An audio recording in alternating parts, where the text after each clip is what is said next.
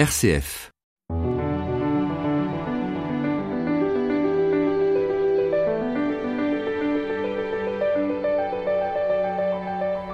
Qui suis-je pour aller voir un membre de ma communauté chrétienne et lui dire qu'il a fauté? Ne serait-il pas plus facile et surtout plus prudent de ne pas m'en mêler? D'ailleurs, Jésus parle bien de cette poutre qui m'empêche d'y voir clair. Alors de quel droit irais-je vers mon frère avec la prétention de l'aider à rentrer dans le bon chemin? L'évangile de ce dimanche vient nous interroger sur ce que l'on appelle en Église la correction fraternelle. C'est Matthieu qui fait parler Jésus sur le sujet, lui qui rédige son évangile en s'adressant aux premières communautés chrétiennes. Pour commenter ce passage, je reçois James Woody, pasteur de l'Église protestante unie de France à Montpellier. Nous écoutons la parole au chapitre 18, versets 15 à 20. Jésus disait à ses disciples Si ton frère a commis un péché, va lui parler, seul à seul, et montre-lui sa faute.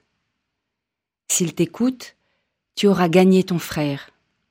S'il ne t'écoute pas, prends encore avec toi une ou deux personnes, afin que toute l'affaire soit réglée sur la parole de deux ou trois témoins. S'il refuse de les écouter, dis-le à la communauté de l'Église. S'il refuse encore d'écouter l'Église, considère-le comme un païen et un publicain. Amen, je vous le dis, tout ce que vous aurez lié sur la terre sera lié dans le ciel, et tout ce que vous aurez délié sur la terre sera délié dans le ciel. Encore une fois, je vous le dis, si deux d'entre vous sur la terre se mettent d'accord pour demander quelque chose, ils l'obtiendront de mon Père qui est aux cieux. Quand deux ou trois sont réunis en mon nom, je suis là, au milieu d'eux.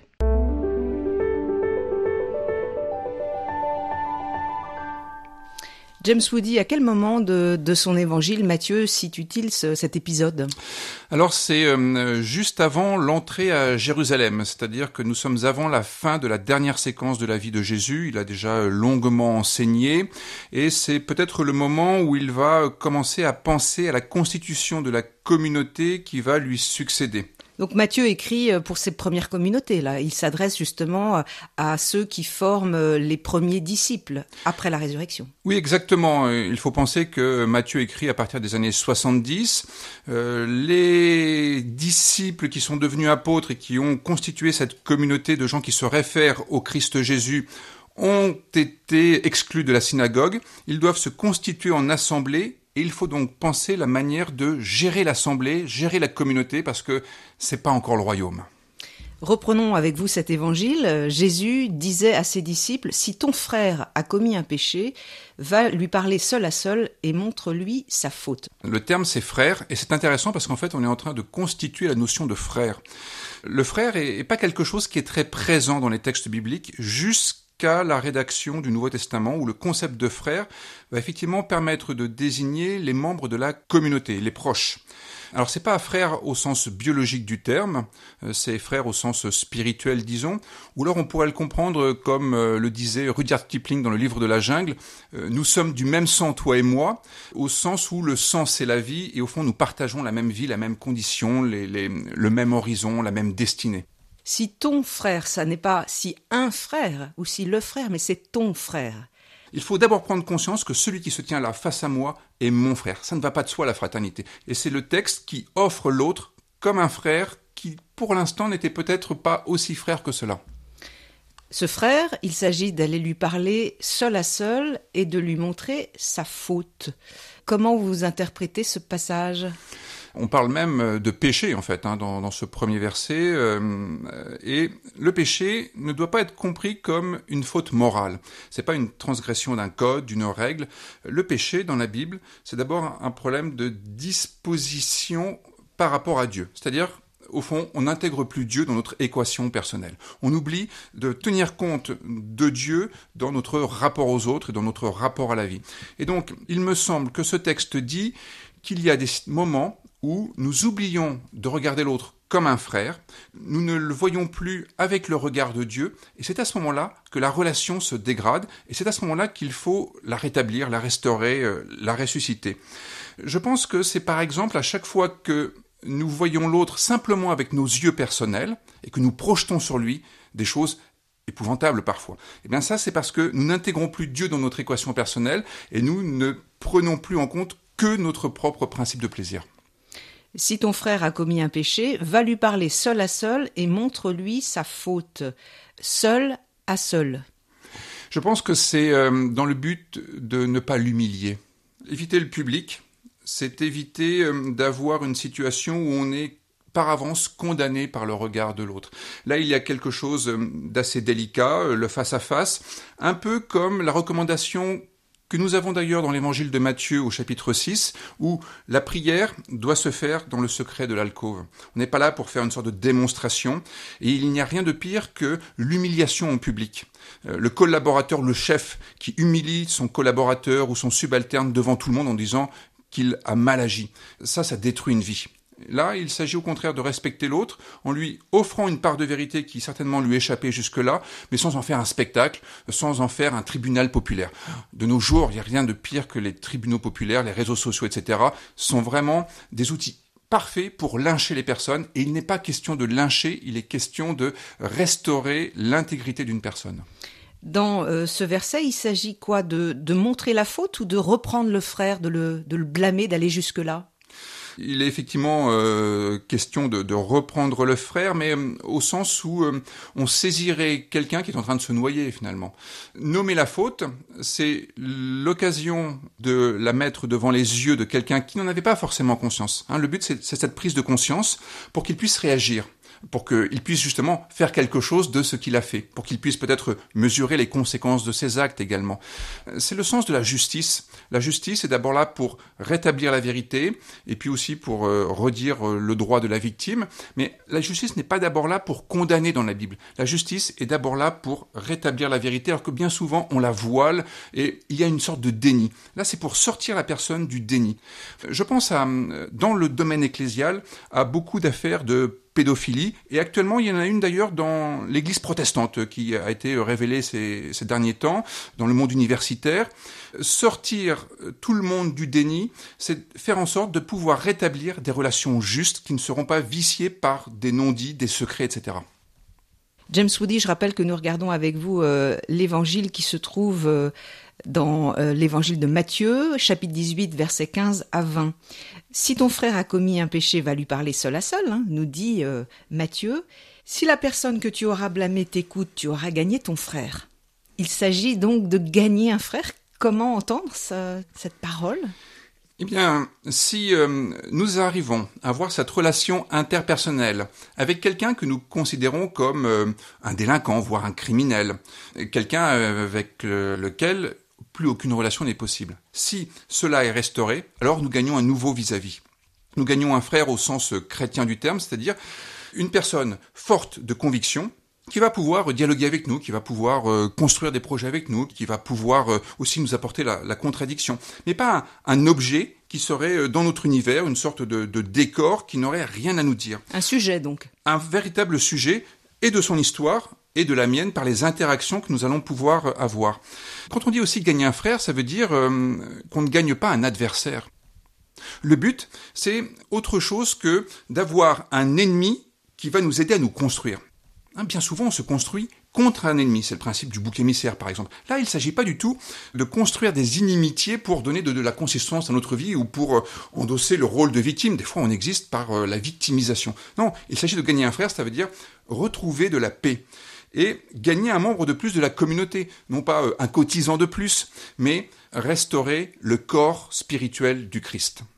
Quand un frère a péché, il s'agit donc d'aller le, reprendre d'abord seul à seul, et puis, euh, s'il ne t'écoute pas, prends encore avec toi une ou deux personnes, afin que toute l'affaire soit réglée sur la parole de deux ou trois témoins. Donc, nouvelle tentative, cette fois-ci à plusieurs. Oui, cela montre qu'on insiste. Je pense que c'est vraiment la logique de l'amour. On a d'abord pris le soin d'avoir un entretien en tête à tête, de façon un peu discrète avec cette personne pour qu'elle puisse prendre conscience et se repentir. On a veillé sur cette personne, c'est de l'amour. Ensuite, ça ne fonctionne pas, eh bien, on élabore une autre stratégie un autre moyen de pouvoir rétablir la relation qui s'est dégradée. Et donc, on utilise deux témoins, c'est une façon d'injecter de la nouveauté dans une relation qui manifestement a été stérile, hein, qui n'a porté aucun fruit. Euh, j'ai rencontré ce frère, nous avons discuté, cela n'a abouti à rien. Essayons autre chose en injectant de la nouveauté et un autre regard. Est-ce que c'est aussi parce que euh, la première alliance nous dit qu'il faut être plusieurs, justement, il faut qu'il y ait plusieurs témoins pour que ça marche? Il faut plusieurs témoins pour accéder à la vérité parce que un seul regard peut être biaisé. Et en fait, les témoins ici interviennent un peu dans le cadre du procès. C'est-à-dire que hum, on envisage aussi la possibilité que ça ne puisse pas se résoudre à l'amiable, et donc les témoins seront là pour attester du fait que nous avons mis en œuvre tout ce qui était possible et nécessaire pour restaurer la situation et euh, que cela n'a peut-être pas débouché. Donc ça c'est un point, mais on peut aussi se dire que la figure de l'autre, et les deux témoins sont des autres, nous oblige. C'est-à-dire que quand on est face à quelqu'un que l'on ne connaît pas, on se comporte différemment que lorsqu'on est simplement avec des amis. En général, d'ailleurs, on se tient mieux. Moi, je, le constate dans les assemblées euh, corporatistes professionnelles. Quand il y a quelqu'un qui n'est pas de notre corporation, on évite euh, les mauvaises blagues, on évite les comportements euh, un peu grossiers, etc. On se tient, bon, jusqu'à ce que la personne rentre dans le club et qu'on reprenne nos mauvais travers. Mais la présence de l'autre nous oblige et elle nous incite à avoir un comportement un peu plus humain, un peu moins négligent.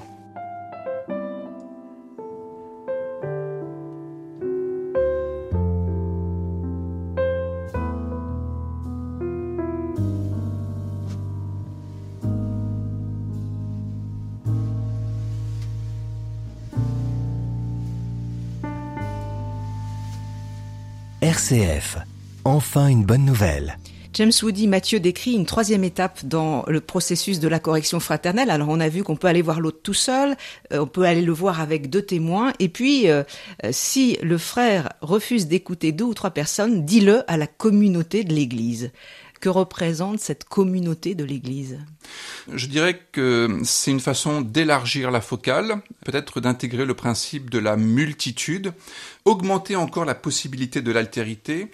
Je crois qu'il y a euh, deux choses, une chose positive et puis une chose qui l'est peut-être un peu moins. Je commence par la chose positive, c'est de créer du trouble. C'est-à-dire que la personne qui est fautive est fautive, comme nous le disions, d'avoir exclu Dieu de son rapport à l'autre et d'avoir fait de l'autre une sorte d'objet.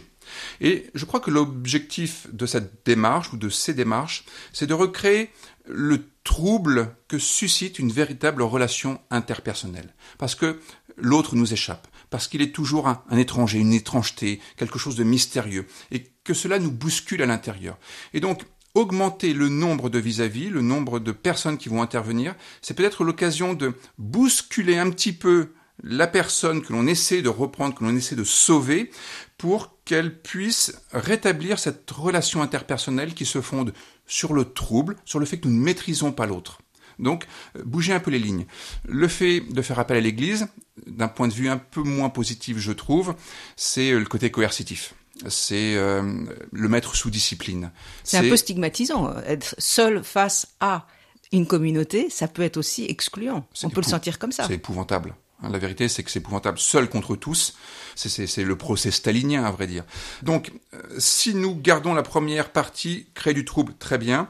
Si au contraire, nous convions, voire nous convoquons la communauté ecclésiale pour établir un rapport de force, alors je pense que c'est extrêmement contraire à l'évangile, qui doit être un évangile de la délicatesse. Et il faudrait que toutes ces personnes qui font communauté vis-à-vis de quelqu'un ne soient pas contre quelqu'un, mais avec quelqu'un. Alors, si l'homme que l'on va voir refuse d'écouter l'Église, le texte est dur, puisque euh, Matthieu dit considère-le comme un païen et un publicain. Pourquoi cette mention du, du, du païen et puis celle du collecteur d'impôts? Alors, euh, ce sont les personnes qui sont a priori euh, les plus étrangères, les moins pieuses, des personnes qui sont considérées comme euh, excommuniées en quelque sorte. à l'époque, à l'époque de Matthieu. Oui, à l'époque, ces personnes sont déconsidérées par la communauté juive. Mais Jésus a de très bons rapports avec ces personnes-là. Ah oui, justement, souvent. Il les, il les, cite en exemple. Et oui, il les met presque sur un piédestal en disant le royaume des cieux, d'abord pour ces gens-là. Donc, je trouve que c'est une façon de dire qu'on ne rompt pas la communication, qu'on ne rompt pas cet effort, parce que c'est le moment d'une grâce inconditionnelle. Vous voyez, on, peut à un moment se dire, euh, bon bah voilà, on a tout essayé, on abandonne, cette personne est irrécupérable. L'enseignement de Jésus est de dire qu'il n'y a pas de fatalité, et notamment pas de fatalité dans le mal, et on ne peut jamais considérer qu'une personne est définitivement perdue. Donc c'est pas de l'excommunication. Certainement Mais pas. quand même à l'entendre, euh, ça y ressemble. Oui, parce que nous projetons souvent sur les textes notre propre vision des choses. Et pour nous, euh, un publicain, ben, euh, c'est un collabo, euh, c'est quelqu'un qui vient nous piquer l'argent, etc. Jésus a une véritable affection pour ces personnes qui sont d'ailleurs mises à l'index, mises au banc de la société. Pensons aussi au fait que les premières communautés chrétiennes sont un peu des ramassis de gens qui ne sont pas forcément d'une grande dignité, d'une grande noblesse. Et c'est une façon de leur rappeler l'être de la communauté chrétienne. Ce ne sont pas les notables juifs qui font partie des communautés chrétiennes, ce sont des parias bien souvent. Et donc, il faut repenser aussi ce que disait le livre du Deutéronome quand il disait « Souviens-toi que tu as été un araméen errant. Ne ferme pas la porte derrière toi. Tu fais partie de cette communauté Très bien, mais c'est par grâce seule. Tu n'as aucun mérite personnel. Alors cette personne que tu ne supportes plus devient le supporter de cette personne. Même si elle te sort par les yeux, même si tu penses qu'elle est irrécupérable et qu'elle fait preuve d'une mauvaise volonté crasse.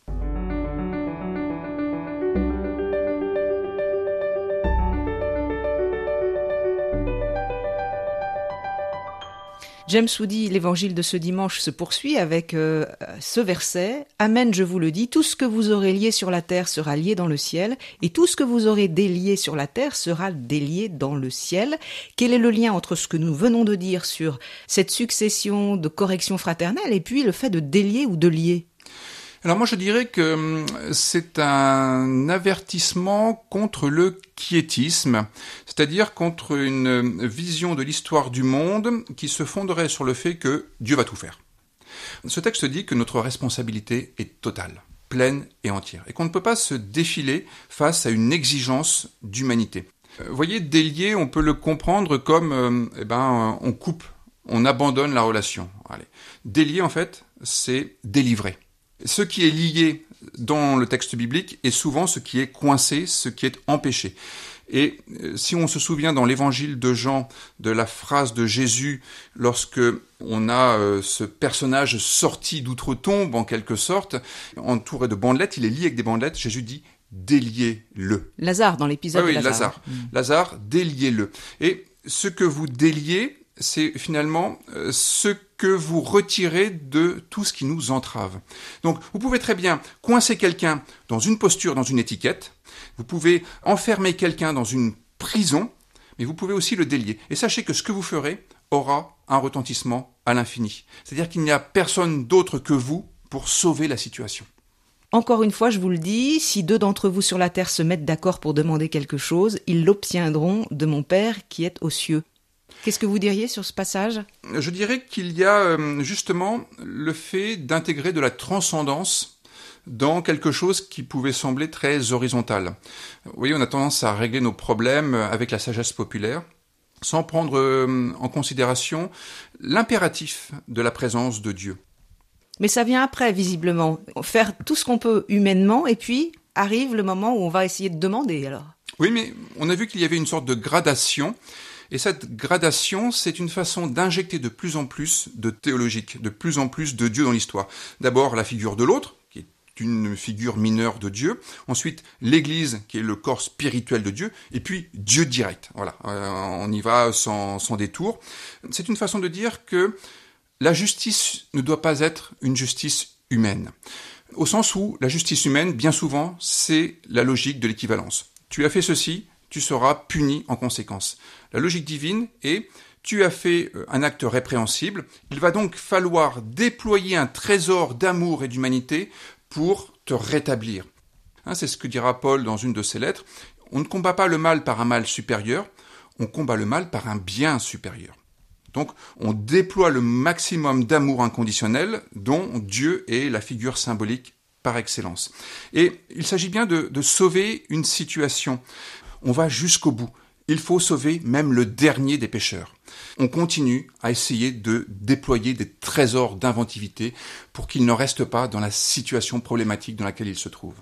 Et puis, il y a l'idée d'avoir un accord hein, avec euh, un verbe grec euh, socine, avec le, le sun de départ qui veut dire ensemble, comme le synode qui est un chemin commun. Faire synode pour y parvenir, tisser, réunir euh, les chemins, les voies, faire qu'il y ait de la convergence. Nous devons accomplir l'espérance qui se traduisait dans la fin du discours euh, d'Albert Camus quand il a reçu le prix Nobel de la paix, euh, faire en sorte d'éviter que le monde se défasse. Et la seule façon d'éviter que le monde se défasse, c'est pas des incantations, c'est pas euh, des prières lancées comme ça dans le ciel. On se retrousse les manches et on va les uns vers les autres. On met des paroles qui vont les uns avec les autres et pas les uns contre les autres. On limite tout ce qui peut susciter du clivage et on crée tout ce qui peut créer de la symphonie.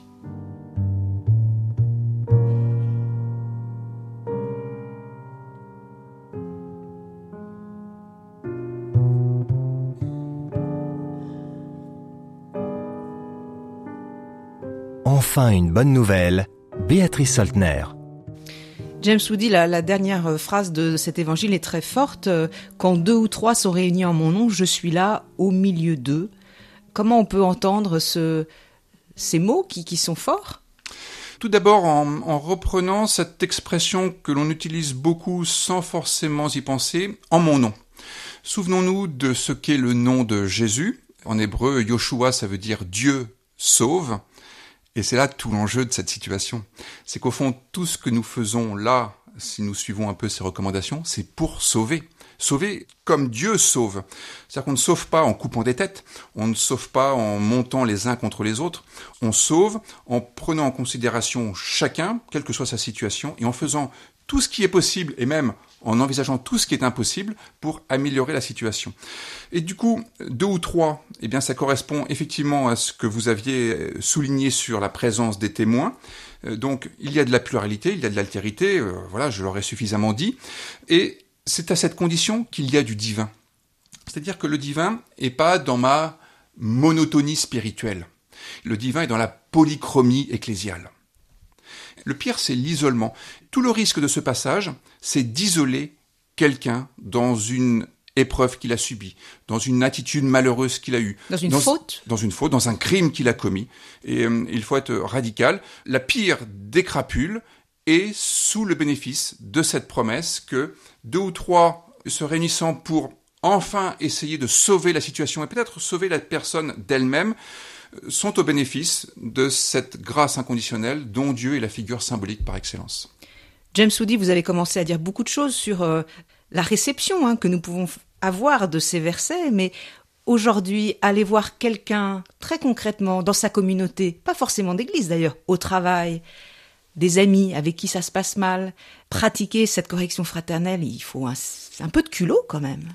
Il faut du culot parce qu'on a souvent euh, peur que ça détruise l'éventuelle relation. Vous voyez, on peut aller voir un frère qui a commis une faute sans qu'on soit nous-mêmes la victime. Hein, il n'est pas question de, de, de, se dire que je ne vais le voir que parce que je suis partie prenante.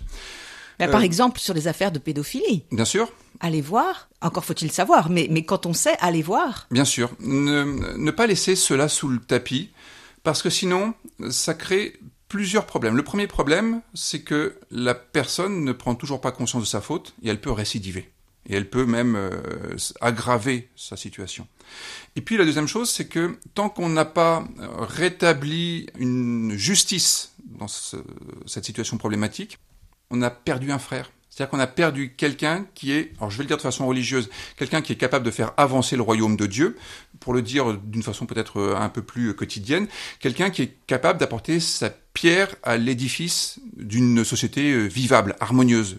La correction fraternelle, c'est de vraiment couper court à une attitude qui risque de se reproduire euh, et de faire encore plus de dégâts pour sauver la situation. Et donc, euh, on peut se dire que avoir ce toupet d'aller vers quelqu'un, c'est au fond lui offrir l'occasion et l'opportunité de reprendre pied dans une vie qui bien souvent lui échappe. Et on le constate d'ailleurs avec ces affaires de pédophilie, c'est-à-dire que bien des personnes qui ont été euh, arrêtées disent leur soulagement.